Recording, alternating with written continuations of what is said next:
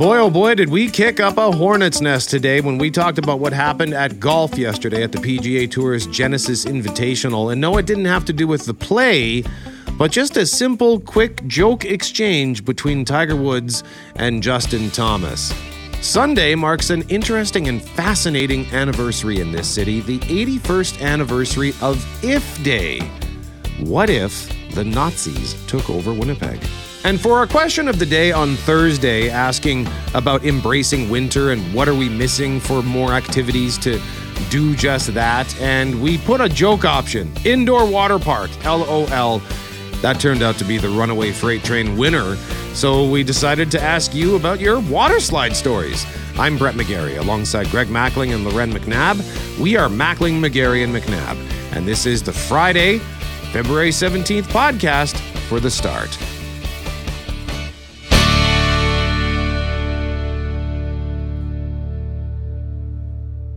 It's Mackling, McGarry, and McNabb. I guess this Tuesday, Loren, won't be quite so bad because it'll be coming off a long weekend. Man, I need this one bad, like badly. I don't know about you guys, but I just, like, I just need a break. Oh, yeah. I'm and I don't ya. even know what that looks like in the sense of, you know, I've got a busy, busy, busy weekend ahead, so it won't be relaxing per se, but I could just use one extra day next week to think about something that's not work related. And everything's giving my head a reason to spin this morning. I feel like tapped out, like I'm ready just to, who wants in? Your turn, get in the ring. hey, I'm dying over here. Literally passing out on the mat. Could use some help. Like that's who I am this morning. So Three hours, 53 minutes, Loren. That's all I'm going to say. That's all you got for sleep, I'm gonna guess. No, that's as far as we need to get. Oh. We just need to get to the finish line today. I, I thought that was one of the numbers we could read out that has us. That's we're tired this morning, and that forecast. I'm so confused.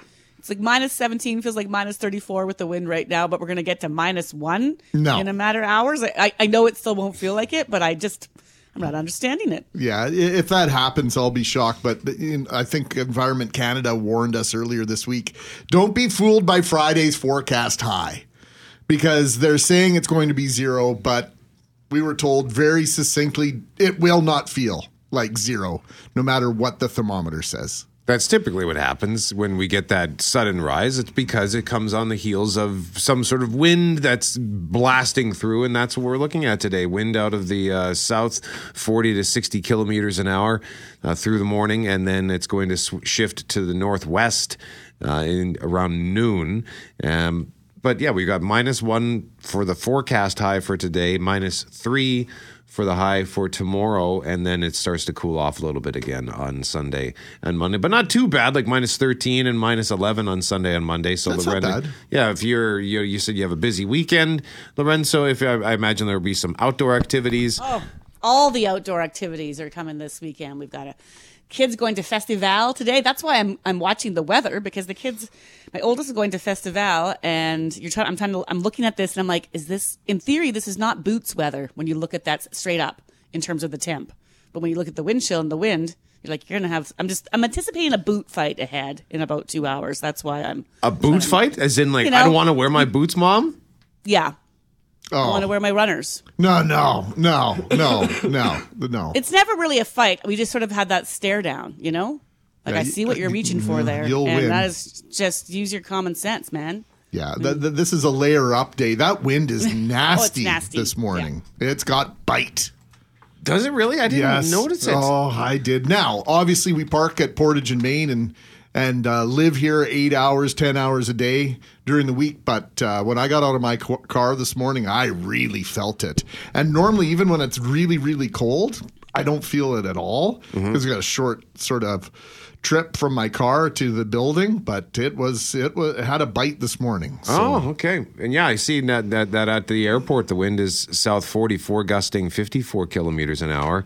And so yeah, minus 16 wind chill minus 30 is the update from the airport. So a little bit cooler out in the open. Okay, yeah, I don't know. I, I guess when I when I run out to my cab, I tend to notice more when the wind is coming from the north because it, the wind comes from the north and then cuts through the, my two apartment buildings in the wind tunnel that the two buildings create. And uh, I can, and it's always, I always feel so stupid because I, I, I, I can't even open the door to get into the taxi when the wind is that strong. So windy. I'll tell you what. I'll send the moose barometer out at six fifteen, and when he comes back in real quick, like you know you've got a situation on your hand. Yeah, Because in the morning true. it's annoying, right? You want to get back in here. I got stuff to do. I got to get to work or whatever. But you know, if I'm hitting the road and if it's a nice day, he's just frolicking, you know, out playing in the middle of the night. But when it's not, he's he does his business and then he's at the door. Like, why is the door not open? Well, and whiskey's exactly the same way. If it's nice out, he wants to run around and play. But I let him out, and typically when I get up, I've got to do exactly the same thing as he does. So we both go downstairs together. I let him out, but I don't want him barking and waking up Yes. the neighborhood. So I'm like, race. do I have time to go and come back before he starts barking? And so then you've gotta you've gotta sort of monitor: is he enjoying this, or is this like a purely business trip outside? Yes. Is it in and out? Forget the boot fight. It's more of like, I'm going to go first. No, you go first. No, I'm going to go, then you go, because I don't have time to figure out if you like it outside or not. It's too much. so, Well, hey, our que- our question of the day yesterday had to do with you know going outside from the snow maze to river trails to festival. There are a growing number of winter attractions in Manitoba. What's missing as we work to embrace winter? So the options we went with: ice hotel got fourteen percent of the vote, more winter camping options, eleven percent of the vote, more places to skate, twenty one percent of the vote, and then we just threw this one in as a joke. But it's it was the runaway winner. Indoor water park, LOL, is what is how the option reads at cjob.com and on Twitter at 680 CJOB. 54% at cjob.com and 60% of the vote on Twitter. That option should win whatever option, whatever vote, whatever poll it's a part of. That option should always win, unless the question is what is one thing Winnipeg should never do. Oh boy. So going forward, like questions like, what should we, do, where should we put our investment, our healthcare dollars? One, ERs, Indoor- two, indoor water park. Three, indoor water park. Yes.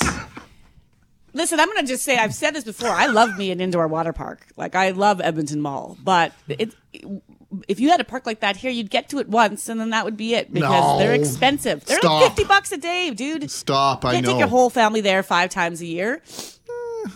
It'd be all you did then. okay.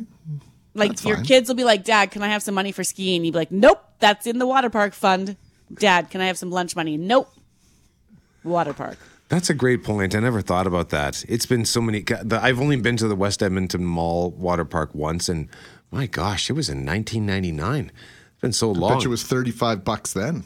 Yeah, I don't remember. I, it was what we talked earlier this week about you, you, the things that we enjoy. You don't think about what it cost down No. the road. That you don't, rem- and I have no idea. All I remember is sliding down that the the super tall one at it? lightning speed. You did that one, that almost vertical one? Of course, I did. Oh. And I coming, did that one with the kids two years ago. All right, stop. how did do the kids like it? Well, sorry, the, my oldest and I did it. He loved it. I like was in it terrified, like because you could. There's the one like I you stand next to each other and the floor drops. Is that the one you're talking about? Oh, did the- you stand in the tube and the floor drops? Oh, they they must have updated it since I went because the floor It's- didn't drop for us. Oh, us. the drops and it's a British woman. Three, two, and you're like, what? No, not ready. And you look over and you're like, your kid's in the tube next to you, and then next thing you know, you're at the bottom near tears, and he's like, let's go again. That woman has a lovely voice. Ah! yeah, basically that's how it goes. Yeah.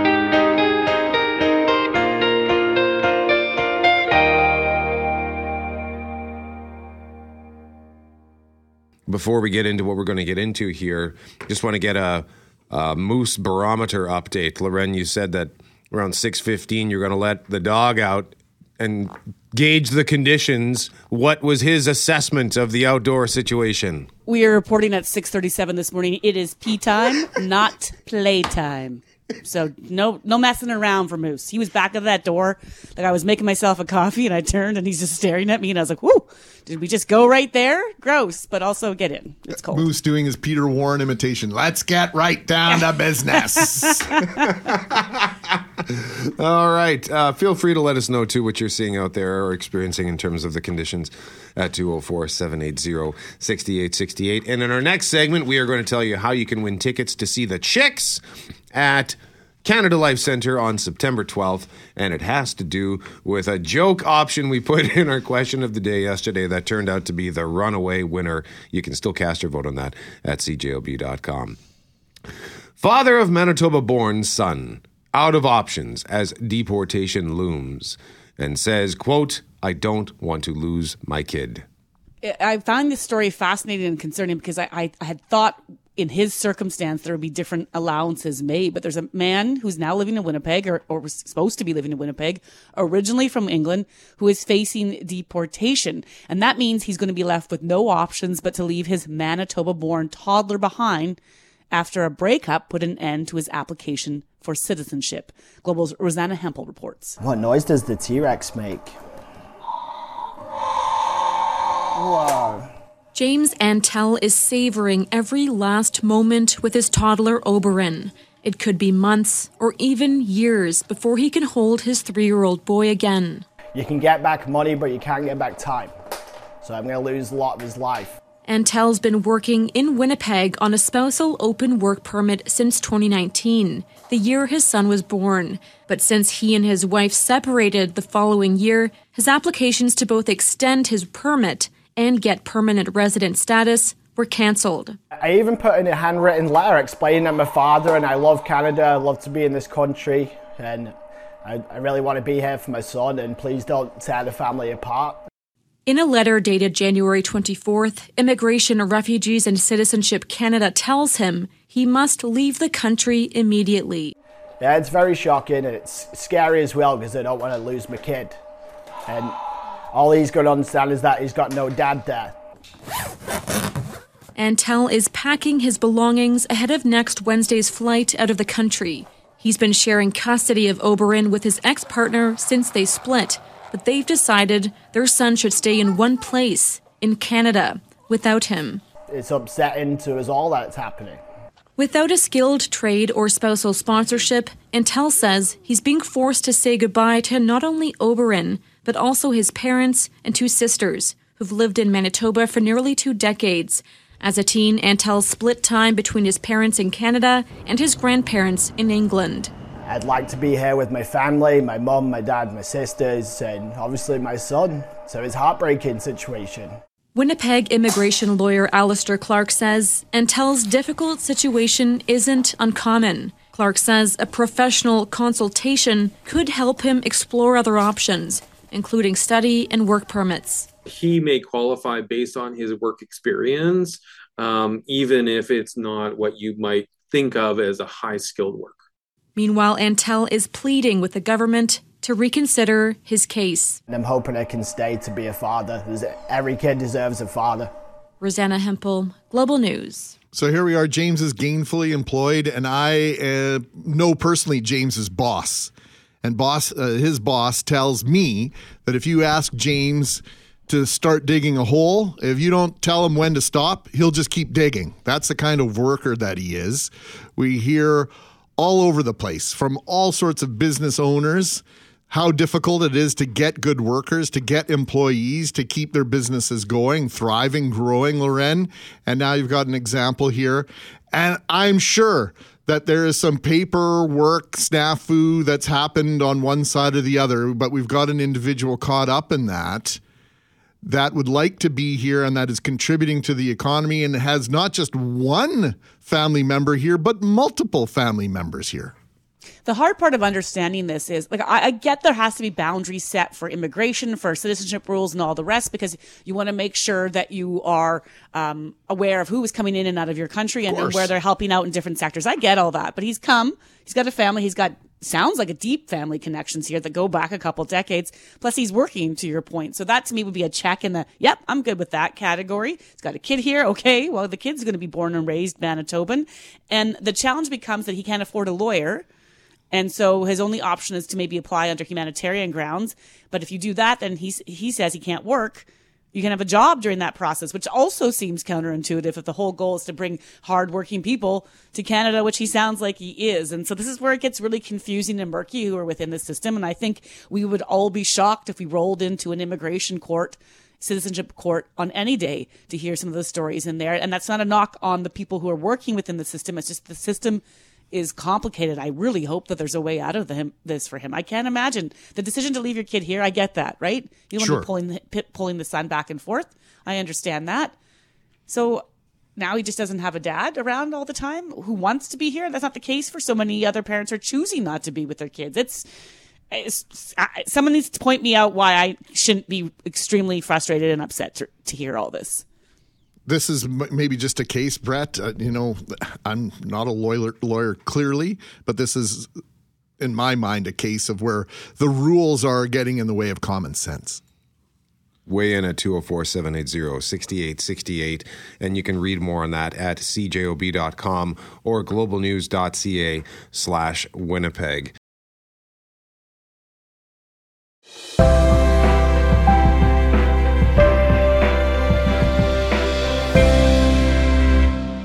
Mackling, McGarry, and McNabb. When we put together our question of the day, we'll just sort of talk about it. Hey, what do you want to do for question of the day? And uh, we kick around a couple of ideas. And then yesterday, Lorenz says, What about we were talking about winter yesterday, embracing winter. So why don't we do a question like that? And the question that was suggested was from the snow maze to river trails to festival. There are a growing number of winter attractions in Manitoba. What's missing as we work to embrace winter? So the options were ice hotel, more winter camping, more places to skate. And often when we're discussing our question of the day, we'll throw in a joke option. Yesterday's joke option, which often comes up as a gag, is indoor water park. And we thought, eh, Let's actually put that in the question of the day for fun. So, of course, it was the winning option at, at uh, 54% at cjob.com, 60% on Twitter. And that got us thinking this morning why don't we talk about water slide stories? Hopefully, we all have been on a water slide before. It's a wonderful place to be, I think, but or maybe you think it's scary. I don't know. 204 780 6868. Tell us your story for a chance to win tickets to see The Chicks September 12th, Canada Life Center. So, Loren, why don't you kick us off? Well, I, as I was talking at like 6:10 this morning, I'm like, "Oh, this was going to be my water slide story," and then I blurted it out. But I do love Edmonton Mall. I've had some great times there. Um, they have some really terrific rides. But I'm going to go back to Brandon, and I'm blanking. Greg, someone help me out in the audience. David Shapansky, if you're listening, I know you grew up around there. I can't remember the name of the water park, but it was on the hill on the on the north end of Brandon, and there was a water slide that I'm pretty sure was called the Bullet. And I know Grand Beach also had one like that, but the the Bullet would take you in the air. Like you'd go down, it was just three humps from Yep. top to bottom, right? But you'd hit that third one, and every time you knew, like it was just back in the 80s. I don't know. Correct me if I'm wrong, but I don't know if there was the same sort of uh, threshold for concern if you got hurt, but you would hit, you'd go in the air and you would come down so hard. That by the time you got to a certain age where you were wearing bikini tops, sometimes that top would just not be a top anymore. I'm going this summer. it's closed down, but that is my memory. It's like that kind of thing where you were almost daring each other. You had to do it, and it, was- it was never a ride that I went on more than once on any visit to that park. But you had to do it at some point in the day, or you'd sort of feel that secret shame, like that kind of fear in that kind of ride. I do look- it at your peril, but don't do it. You're gonna be ashamed. I'm looking at a picture of the bullet right now, Loren, and I think it was was it on Grand Valley Road? Is that a possibility? I'm gonna look at the map. I, I'm just like it's across from where the Curran the- Park, right? Curran Park used to Yeah, be. out Grand Valley Road. So that's uh yeah. Wonderful. the- Listen, oh, Thunder Mountain Water Park. There That's is, right, Thunder Rob. There, thank you. perfect. The bullet. That, that that particular slide, uh, the one that they had, I, I've been on that one at West Edmonton Mall. I almost went over the side. I was like a torpedo uh, uh, uh, going. It was fun, but scary as heck. When I got to that third bump, I almost went over the side because it, it launched me. And uh, yeah, I was basically a Scud missile on those water slides. Jeff Braun, what about you? Uh, the only one I've been on in the last 20 years is the little one they have at the, the pool in Altona. It's a it's not a major water slide by any means. It twists and turns a few times. Um, it- it's uh, it's fun, but every time I go back, the steps that you got to climb the steps up to the top of it, and I was like, ah, is it that much fun? Because that's a lot of steps. so That, I have gone to water parks with the kids, and I'm talking even in like a day's in, you know, where the water slide's not as tall as your house, and been exhausted the next day from doing the stairs so many times. That's when you know you're you got to get yourself a gym membership. I always liked uh, Wet and Wild better than the one that is uh, east of the city. Yeah, yeah. Th- uh, Mount, what is it called? Fun, Mountain. Fun Mountain, yeah. But uh, I hated the stairs at Wet and Wild. Oh, They- Wet and Wild. They Those hurt. stairs were crazy. The, the the the metal grates. Yeah. yeah. Cameron Poitras, what about you, sir? Uh, well, I've learned I've learned a very valuable lesson from the children at uh, Disney World, um, and this is something that I'm, I'm I've taken very seriously. And as I as I grow, and hopefully, if I'm ever uh, ha- able to have children or, or have children, um, I, I won't make the same mistake. Uh, you, if you're listening, please take this. This is this advice is very very seriously. If you're thinking about taking your children to Disney World, you can listen to the kids. You can take the train. You can listen to them on the bus. You can listen to them at the park. Eventually, you will hear a parent say to one of the kids, What was your favorite part? And you think, Oh, it's Disney World. It's this wonderful place where it makes all these wonderful memories for all these children. The pool. That is the answer I've heard at least a dozen times. What's your favorite part? The pool. I've heard this constantly. So save yourself some money. Take your children to a water park. They are going to have just as much fun, and it's going to save you a bunch and a bundle of cash. And bring them when they're around 14. As soon as they can write an essay explaining why they should be able to go to Disney World on three pages, 1,500 words, then they're allowed to go. But before that time, Nope, taking it. We'll go to Grand Beach. You're going to have just as much fun, and uh, we'll give you donuts in the morning, and then you're really going to hit. You're going to really hit new heights. You So- are bang on. You are bang on. I've had my kids tell me the best part was the time they got to jump between the beds in Regina on the way to Banff to see the glorious mountains. the the So- thing that was on the top five was the fun of jumping from bed to bed at age four and six. Or so like if I, they I meet hear a do- you. if they meet a dog at a rest stop and the guy lets you pet his dog. Yeah, that was oh, the best remember part. that dog in Estevan? You're like, what? how we took you on the Alaska Highway, and you, remember the dog in Estevan? You know how That's a made-up story, but you see my point. This money you shell out to take the kids. Just, just, just take them to the beach. They're gonna, Cam, they're- the they're gonna- parenting guru. You should Yeah. write a book. I, I, you know what? I'm very intuitive. I listen. It's my most important feature. I'm a listener. Yeah, driving through uh, the the Black Hills this summer, and the boys are got their nose in a book or in their iPad or something. Would you guys look out the window? It's like, Dad, we just drove through the Grand. We went to the Grand Canyon, the Rocky Mountains, through the Mojave Desert. This is this is not as cool. And then just dismissive. It's just like, no, th- th- this is not meeting expectations. Forte, what about you? When I was about eight or nine, once again, we went to uh, Disney World, as Cam was saying. We went to Blizzard Beach, their water park, and they have this slide that just it just goes straight down, like it's super super tall and just goes straight down. And of course, I'm like I don't know, seventy pounds, like I'm tiny, and uh, so you're supposed to cross your ankles and put your hands uh, or your arms crossed against your chest. And I guess I didn't do that. So like when I went down, my mom's watched me as I'm going down. And my arms apparently just flailing. She thought I was going off the edge. Like she thought I was dead. I, I made it. I'm here. Uh, but yeah, like she was freaking out, and my dad went down the same water slide, and uh, you know he has more weight on him. And uh, I remember like the day after he, his butt cheek and his hip were just bruised, just really? bruised. Oh yeah, because he hit the water slide hard. It's just a steep drop, and then you like hit the bottom. But yeah, his butt was so bruised. Oh, weird. Okay, well, hey, tell us a story at 204 780 6868. And we know that not all water slide stories are good. What does Sean say, Greg? I dislocated my shoulder on a water slide as I was approaching the entrance. I slipped and my arm caught on the lip of the slide right at the top as I started moving into the tube. I had no choice but to go down that slide with a dislocated shoulder. Oh, poor boy. guy. I didn't know what had happened. I just knew I was in excruciating pain. My husband met me at the bottom, took one look at me, saw what happened. It was obvious. Next stop, hospital, vacation ruined. I've tried over the years to block most of that out. Sean, sorry for uh, bringing up this memory. Oh, wow.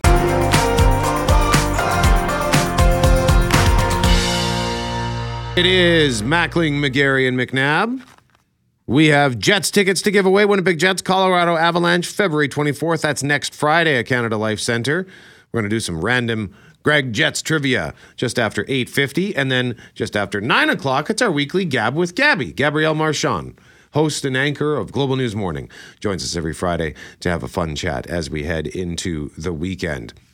I want to talk about something that happened yesterday at the Genesis International Golf Tournament. Tiger Woods is the host of this tournament, and if he he finished the round in spectacular fashion, he got closed the round with three straight birdies, uh, so he's in the hunt.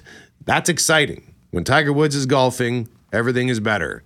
But what I saw on social media, I thought this this has to be fake. This can't be fake, but it's being reported on all kinds of places like CNN. So, Greg, what happened? Well, Tiger Woods is back, and of course, this is the tournament uh, that he hosts, as you mentioned, Brett. And this is where he had the, the the serious car crash a couple of years ago, where he almost lost his leg, almost lost his life. And he was playing with Justin Thomas, one of the top players on the planet, yesterday. And on the ninth hole, he outdrove him. Simply hit the ball further than Thomas did. And along their way to their next shot, Woods approaches Thomas and hands him something discreetly. Well, it turns out that it's a tampon. And this is an inside joke amongst golfers. And so here we are this morning. Tiger Woods uh, has the, sh- the spotlight shone upon him here, Loren. And a lot of people will say this is just boys being boys, golfers being golfers. And I'm looking at this this morning going, well, you just released this Netflix series that I've been watching and enjoy- enjoying called Full Swing, where you're inviting the public into just about every single aspect of your life. The PGA, Tiger Woods, the golfers involved here, the game itself shouldn't be surprised that people are asking questions. I like I this was a joke decades ago and it's not funny anymore. It's just ridiculous. And he can come out and say he's doing it for whatever reason he wants, but the implication would be that you either played like you're on your period, sad period, or you played like a girl. And he's a father of a beautiful young girl, and I think he'd hate it if some way down the road someone implied that she was less than, or if she lost around, it had anything to do with the, the idea of your gender. I just, I'm so done with the girl stuff. It's just ridiculous. Like when you sent this out this morning, I tried hard not to be instantly enraged because it's just how many times do we have to say, stop it? You know, stop it. Like you played like the insult is you played like a girl. I, that's what I'm getting from this. And if that's if he's got something else he wants to say, have at her. But I, if this has been a joke that's going around for a while and it's funny to them, it's not anymore. It, it really hasn't been for a long, long time. And, and, and if a bunch of girls were playing a sport or women and we beat the other woman and I handed them a sad sack of papers to imply the sad sack of the organ that can't survive a flick of anyway you know what I'm trying to say. Like it just if I'm mocking the gender you played like a guy that wouldn't have been acceptable 40 years ago or now. So I'm it, it, you can call it a prank. It's stupidity. Yeah. it's ignorant. Yeah, and that when I saw that, I thought, "Come on, this is so dumb." And I, I gets, I get annoyed on the golf course because it's such a typical thing for guys to say. Like if you if you don't hit your putt long enough, if it doesn't reach the hole, guys will often say, "Oh, you, you hit it harder with your purse, Susan," or st- stuff like that. And I just think, like, what? Why do we have to imply that be you're less than? Or that being a being, being a woman makes you weaker. I played golf. I played around a golf. Me and my friend Mike, we played around a golf at Cottonwood a few years ago. Cottonwood's no more. It was east of the city, and we got paired up with a couple of ladies, a couple of like big burly softball sluggers, and they were pounding the ball way further than us. And so the the the notion that you're a woman, therefore you're not as strong or that you're not as good just seems it's just such a it's a, it's one of these relics that needs to go away. Well, isn't I'll tell you this. No, hang on. Sorry. I just want to say have your period. Have a period and tell me that woman's not strong five to eight days every single month for half of her life. So it's actually, if you're thinking about it, sending the opposite message. She's able to rise above a whole lot more and show a lot more strength because of the pain or all the other nonsense that comes with that than anything else. I just, none of it makes sense. And How about Dave? some- I will not lighten up. Dave, I will not lighten up on this one. have a conversation with a prof- uh, a female or woman a professional golfer and find out what it's like uh, to golf in the U.S. Open, the biggest tournament of the year, and perhaps that coincides with your period. You want to have that conversation now? Who's tougher?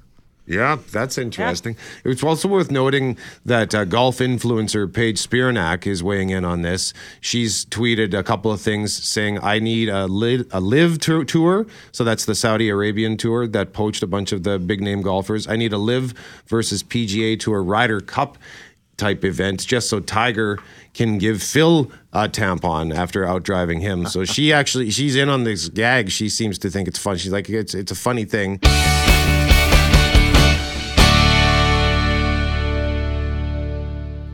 It is Mackling, McGarry, and McNabb.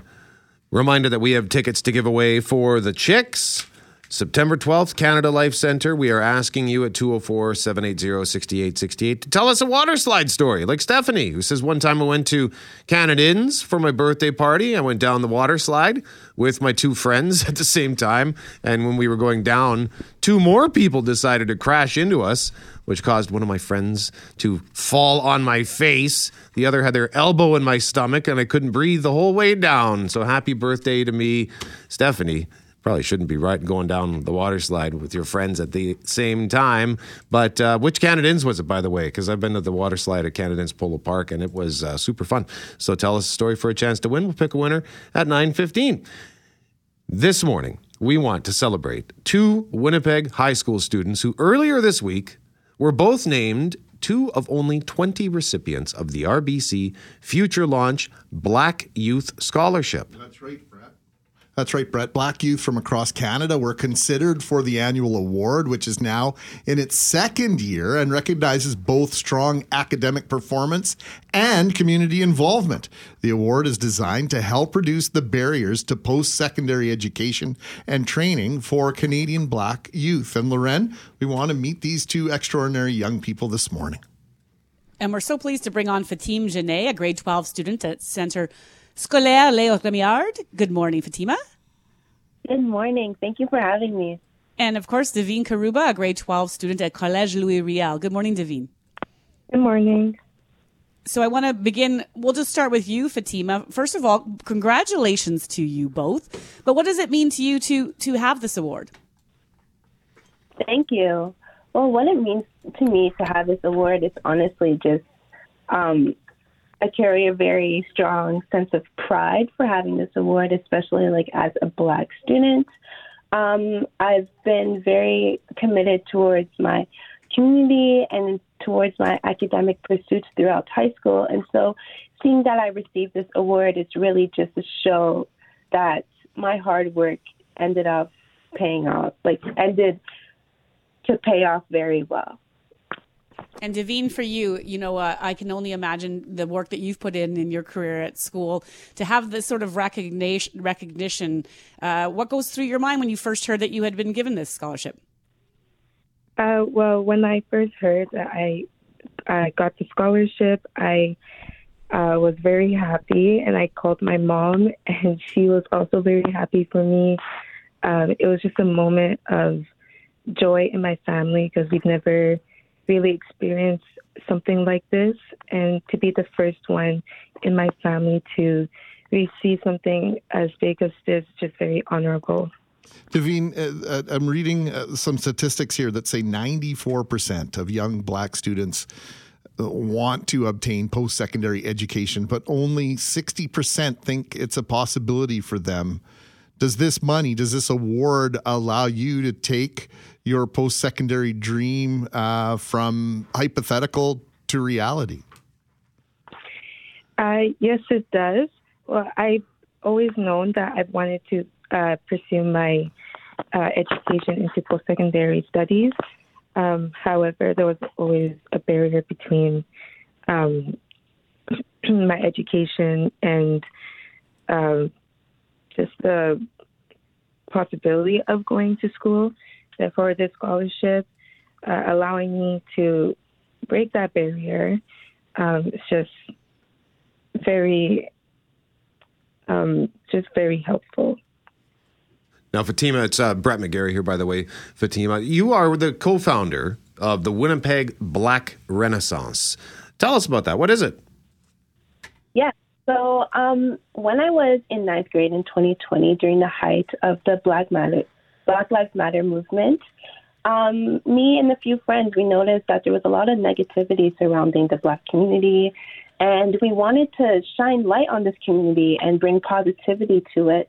And so we decided to create an Instagram account which is dedicated to promoting and uplifting um, Black owned businesses and Black artists and entrepreneurs here in Manitoba. And I have been running this business, uh, this organization for about three years now.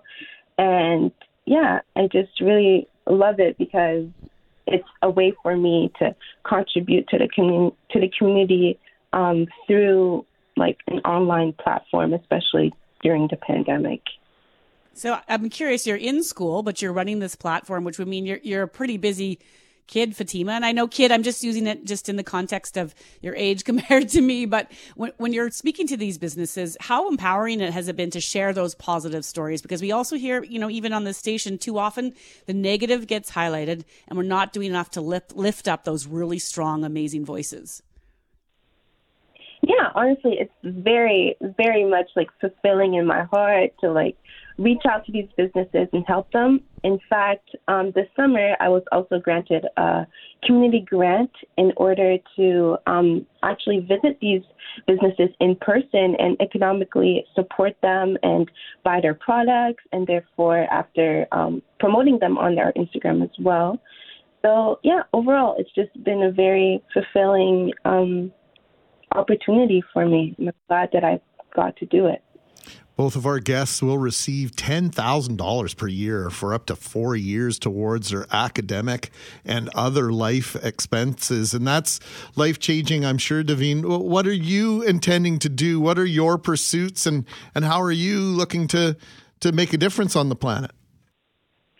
Uh, well, I will be beginning my studies here in my, at the University of Manitoba, studying uh, in the Faculty of Science, and hopefully, um, hopefully furthering my studies uh, at either McGill or University of Ottawa into bioengineering or biomedicine. And I just hope that um, receiving this scholarship and just getting the recognition will inspire other uh, youth that are like me or that have similar backgrounds as me to um, follow their dream and to pursue their academic future as well just listening to both of you talk about the, the things you want to pursue in post secondary gives me heart palpitations when I think back to my post secondary and how hard it was. Because I had a buddy who was in engineering and his workload was intense. And Fatima, you're also looking to a career in engineering. What, what, what branch of engineering? What do you want to pursue with that? Yes, I do want to um, pursue engineering. I'm not 100% sure what branch I want to go into, but I'm very interested in either biomedical or chemical engineering. Um, there are countless problems in this world, and there just aren't enough people who are trying to solve them. And I know that as an engineer, I can contribute to finding these solutions and to essentially make the world a better place. I'm in awe of both of you. I want to thank you for your time this morning. Have you? So first, for you, uh, Fatima, have you picked your school yet? Do you know where you're going, or is that still? You still have a couple months to make that decision. Yeah, I still have a couple months to make that decision because I have applied to about five universities, U of M, and four universities in Ontario. I'm still waiting for um, results to come back, especially since the engineering applications are a, a bit more rigorous than the other ones. And so, yeah, I'm just hopefully in the next few months, I'll know where I'm going. Are your parents hoping you stick closer to home? Is that a conversation happening? I mean, yes, they would prefer that I stay at home, but at the same time, they see that like I am interested in other places. And when they were younger, they also like did not go to school where they like grew up. They moved to Canada here to pursue studies in university over here, and so they kind of like understand that perspective as well. Yeah, you can always come back home. So you can go away and come back home with a great degree. That's fine too. And Davine, sorry, do you have your school of choice all set? Or you, is it still a work in progress too for you? Uh, for me, I've decided that I will stay at home with my family, and I'll be studying at the University of Manitoba. Davine, thank you for this. And of course, we wish you the best of luck. Uh, what we didn't mention about Devine is that she emigrated to uh, Winnipeg from Tanzania with her parents. So uh, I, uh, you get extra points for staying close to home with all the, the travel that you've had to do in, in pursuit of, of this incredible dream and, and, and where you're at. And uh, Fatima, thank you for this. And we wish you nothing but the best of luck. Hopefully, we can keep in touch with you over the years. Thank you so much. I appreciate it. Fatima Janae, grade 12 student at Centre Scolaire Léo Rémillard, and Davine Karuba, grade 12 student at Collège Louis Riel, joining us live on 680 CJOB. Once again, uh, they have been named two of only 20 recipients of the RBC Future Launch Black Youth Scholarship. And uh, great story as we make our way through Black History Month. It is Mackling, McGarry, and McNabb. We've got Random Jets Greg Trivia coming up in two minutes' time.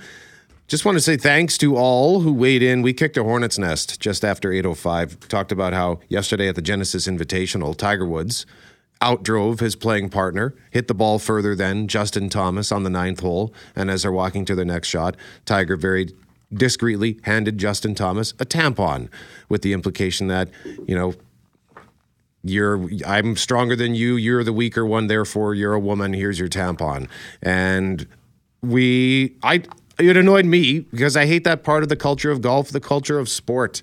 And the Loren, of course, the reaction poured in fast and furious on and like polarized. Either it's quit whining, you babies, or people saying thank you for this, thank you for bringing this to light.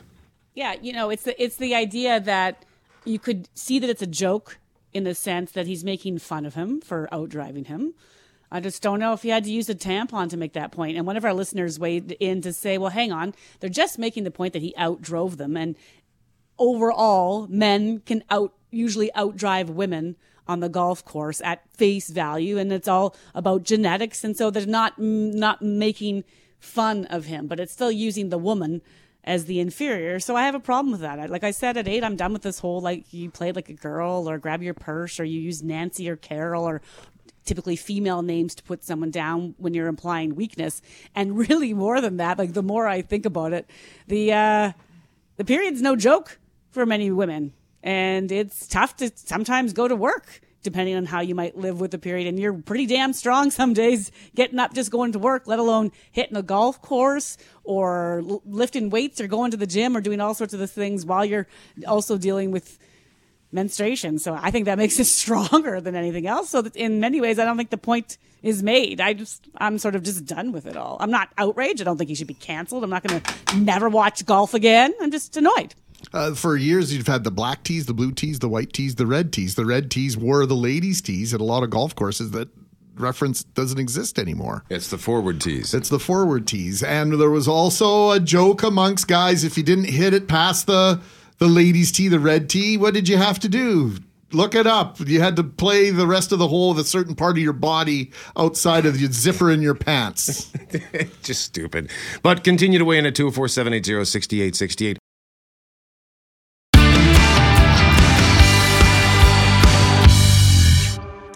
It is Mackling, McGarry, and McNabb. We'll add one more M in a moment. But one final thought on the Tiger Woods situation. Outdrove Justin Thomas yesterday, the ninth hole Genesis Invitational, handed Justin, his buddy, a tampon. It's an old school golf and sports thing, really, uh, that you make fun of your boys by uh, calling them a girl. Imply the implication that women are inferior. What does Gary say? The calls on the chorus re hit hit it with your purse, you hit it like a girl, etc. Poor taste. Been there for years, and Gary says that it was very poor taste by Tiger uh, to do what he did. Go play with the feel, female club champion, says Gary, and see if you'll be saying that again after you've been schooled on the course. It's a good point, Gary. Feel free to continue to weigh in on that at 204 780 6868. And in the meantime, it's Friday just after 9. Mackling. We're joined now by the anchor, the host, the face, the voice of Global News Morning on CKND Television, Channel 9, Cable 12, Monday through Friday, 6 a.m. till 9 a.m. Gabrielle Marchand. I'm here and I'm ready to party. Must be a long weekend or something. I know. We were talking about Festival du Voyageur and we were doing a game on our show where you take a sip of coffee every time you say, hey ho. It's a Friday thing, right? Because they say hey ho, and then Yeah. I mean we said it about seventeen times today. But I mean, what else can you drink in the morning other than coffee? So it had to be appropriate. But So- caribou. Oh, there you go. I wish. Let's get that going. News is getting real dicey by eight thirty, though. If that's happening, Forget that. By six twelve with one shot of caribou, you be out. zonked out under the desk. I won't be completing this morning. So one of the things we talked about this week, Gabrielle, because Valentine's Day was earlier this week, was your favorite sexy songs, mixtape essentials. You know so what I- what pops to mind for you? I just made a playlist where I put a little pepper. I said, This is a spicy playlist. So this is a perfect topic. And have you heard the song? I think most people have, but Sure Thing by Miguel. Uh, I may have heard it, but I would have to. It doesn't come to mind off the top of my head. It's right in the title. Sure Thing. I mean, right? There you go. it's a sure thing. And it's kind of, I think it would be from maybe the early 2000s, is my guess. If it's from anything after 1999, I'm I'm out. Sorry. so they did, you think they didn't make sexy songs after I just- 1999? Just stop keeping track. I have my favorites. I have my too playlist sexy is already full. I cannot handle anymore. Oh, the lyrics to this actually fit, if this is the right one, to what you do for a living because it says, you, I'm the reporter, baby. You could be the news. Oh, oh, no wonder I like it so much. Speaks to you on many levels. Are the lyrics clean, Loren? Any dirty words? Because I've got the music going right now. I, am, I, I don't know if I have the same song. Yeah, this is Play it. Yeah. Is this, is this a clean song, Gabby? Can, I is this think safe for radio? clean. Okay. There was. There's the line there.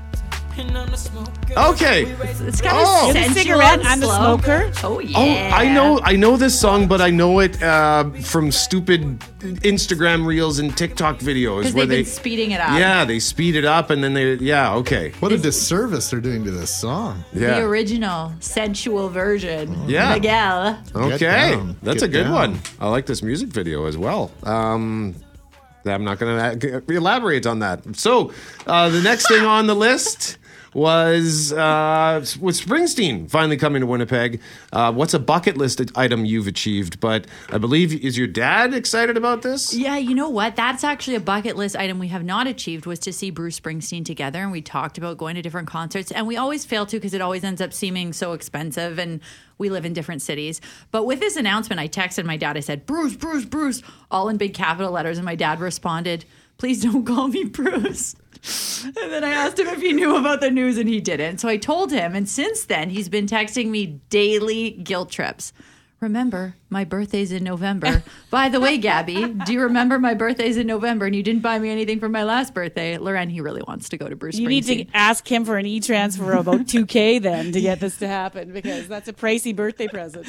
Guaranteed I'm getting something good in the will, Dad, and then I'll take you to Bruce Springsteen, Ooh. cold as ice. I'm Well, I think you should turn the turn the uh, turn the tables on him and just say, "Dad, uh, just uh, coincidentally or just out of the pure blue sky, could you lend me five thousand dollars?" and then and then just take care of things, and then you know let the chips fall where they may. I think it would be so fun though. I have a friend whose dad really loves Bruce as well, and I just thought it would be delightful to go with our dads. I love my dad. He's the best. He's great. He's super fun to dance with and sing with.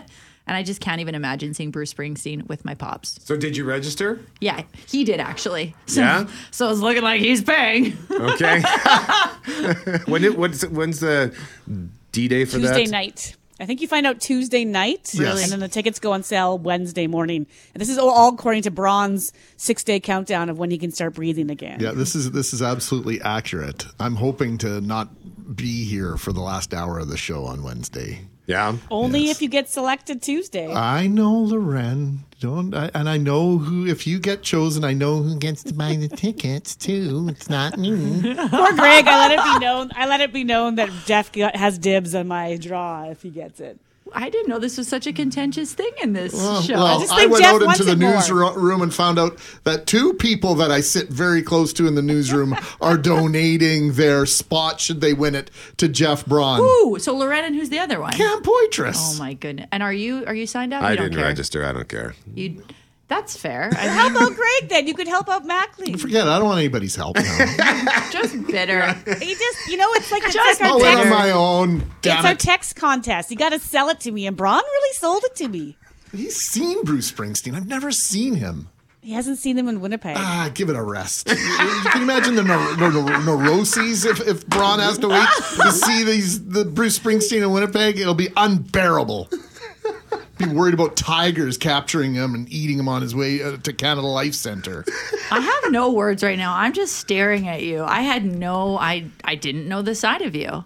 Yeah, Watch out! I'm not going to get on your There's bad list. vitriol in this blood at times. Gabrielle Marchand joins us every Friday just after 9 o'clock. You can watch her on Global Winnipeg, 6 a.m. to 9 a.m. weekdays. Gabby, always a pleasure. Thank Hey you for joining us. ho! Happy Friday. Go drink some coffee.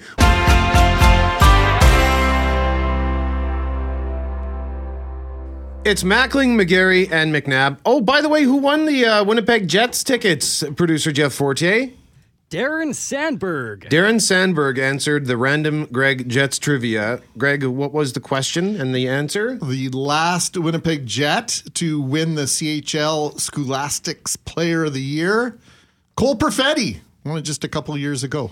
Congratulations, sir. Enjoy the game next Friday against the Colorado Avalanche. Now, right now, we're giving away tickets to see the Chicks. September 12th, Canada Life Center. We asked you to tell us a story about being on a water slide. So, one of our runners up, Loren, is Audrey. What did Audrey tell us? Morning. In the early 90s, we took the kids to Las Vegas just because there was a lot for them to do back then.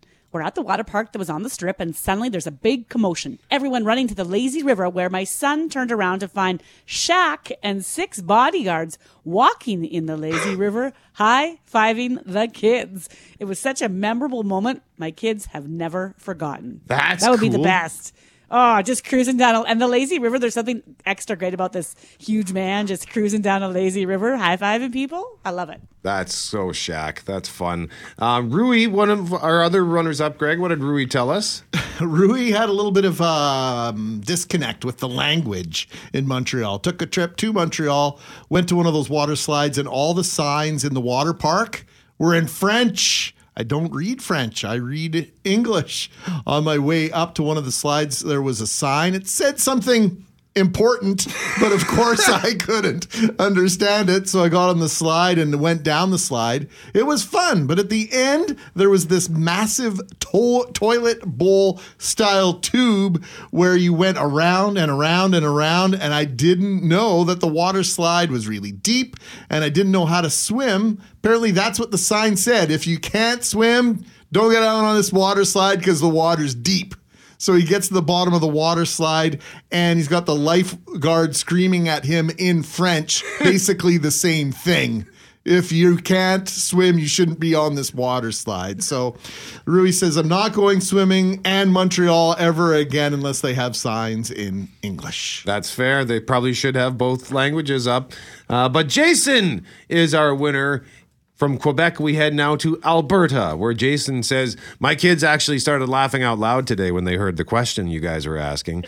The summer before COVID, we decided to plan a trip to West Edmonton Mall for their water park. So we showed our four kids all the slides and fun stuff to do at the park. They were pumped. We spent about two weeks looking online at the slides and talking about it every day. So in the 14 hour trip out there, I was really talking a big game on the water slides. And once we woke up, all six of us lined up. Yes, the day was here, finally. So we all go down the first slide. I was last because I wanted to show the kids my speed. But once I hit the water, I looked at them standing there watching me, and then I suddenly felt this whoa. And I had to run to the garbage can, and well, everything I had eaten was now in the can. I turned pale. I said, I am done.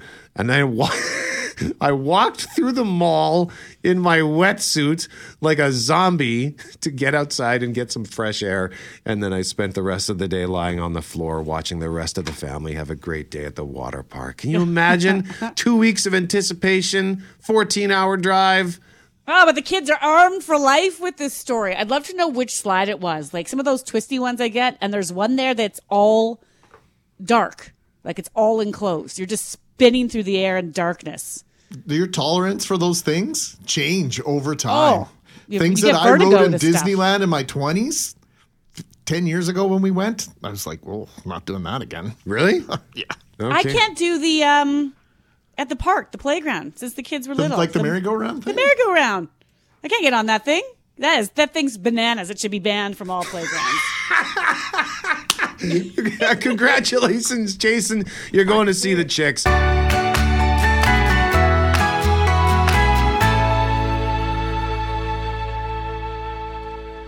It is Mackling, McGarry, and McNabb. In our next segment, we are going to check in with Hal Anderson, the host of Connecting Winnipeg, to find out what he has coming up for you after the 10 o'clock news. But right now, want to look at something that happened 81 years ago. This Sunday, Winnipeg was occupied by the enemy. Winnipeg sends her victory loan rocketing with a brilliant idea.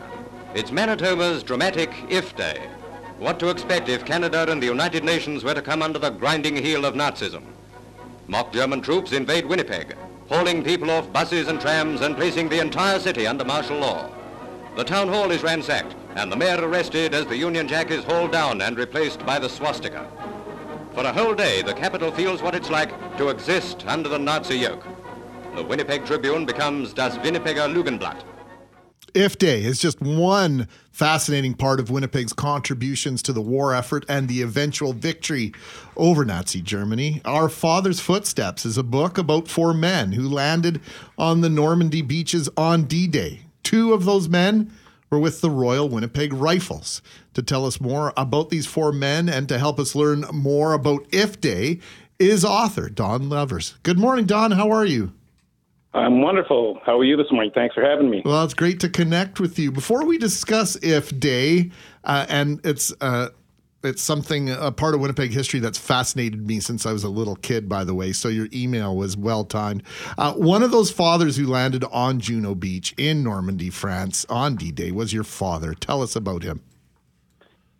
Well, my dad uh, tried to join up in 1939, and uh, he was rejected for flat feet. And then after If Day, it seemed flat feet didn't matter so much anymore, so uh, they accepted him, and uh, he started training and uh, went to England and was ready to invade um, Normandy, and was with the Winnipeg Rifles. And he landed with the uh, second wave of the, the Winnipeg Rifles. The first waves were um, injured very badly. They one of the companies lost uh, 150 some odd men uh, out of 170 that landed. My dad made it in a few kilometers, and uh, later that morning, and then uh, he he suffered a machine gun wound to his leg. And the letter home and the letter home said uh, two inches higher, and I would have stopped being a man.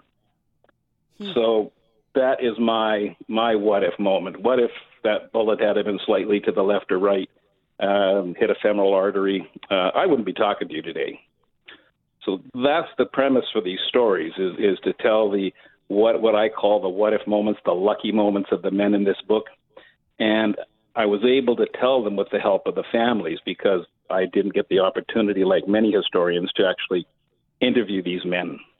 So with letters and journals, their their personal diaries, uh, family history books, and the actual regimental war diaries, I've been able to tell the stories of these four individual men and and uh, and how they uh, managed to survive.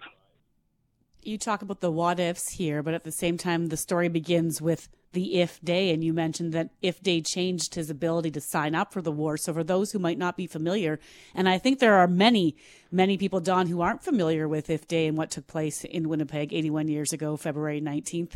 Walk us through it and then how that changed things for your father. So, first of all, what, what was if day? Well, If Day was one of the campaigns used to raise money for the war bonds.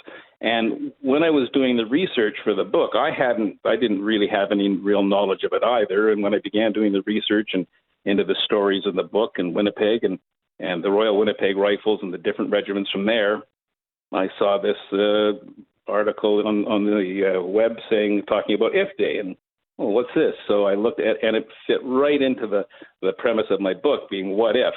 And so the premise was is that they were raising money throughout the uh, throughout Canada through war bonds, war savings certificate, and in order to do something so big it could not be ignored, uh, the people of the the, uh, the man that was looking after the war bond committee in Winnipeg decided he would have a mock invasion, and th- that took place on February 19th, 1942.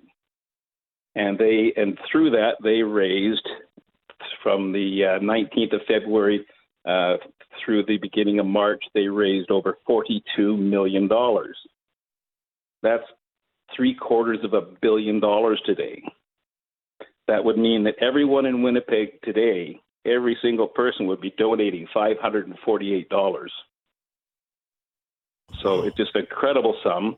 And it, the if you if any of your listeners go to uh, and, and Google If Day, there are dozens and dozens of articles. There are um, YouTube videos showing it. There's YouTube videos showing the actual events taking place. And so all of this, uh, you know, got the citizens of Winnipeg fired up, and and uh, they managed to get more volunteers uh, joining up after this. Who did you interview for this book? To do the book itself, uh, I would, like I said, I didn't get to interview anyone in particular because all the men were dead. So I interviewed the families, and they were they told me their family's history, their the stories of their fathers after the war, uh, and using their family history books, I got to um, learn about who they were before the war. Uh, Don, what was it like to go to to Normandy to tread on that ground, that hallowed ground? Uh, my, my, dad's been. Uh, my grandfather wasn't. He applied for service. I have his his pin and and the letter uh, that says he was not accepted for service because of a heart murmur. Uh, so I ask that what if question whenever the, the topic of World War II comes up all the time myself. What was it like? My dad said it was one of the most, if not the most impactful experience of his life to go and, and walk those beaches to, to visit Normandy.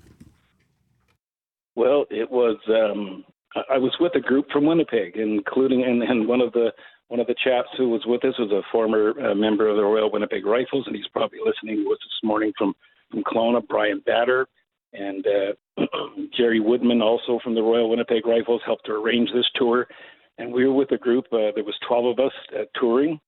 Um, we stayed in a excuse me in a village uh, right in the town of Graye-sur-Mer, which is less than a kilometer from the beach. And 16 hours after leaving Edmonton, I was walking on that beach and thinking it took my dad two years to get to this spot, and all the training and the travel and what it took, and and um, just walking across the beach was was incredible.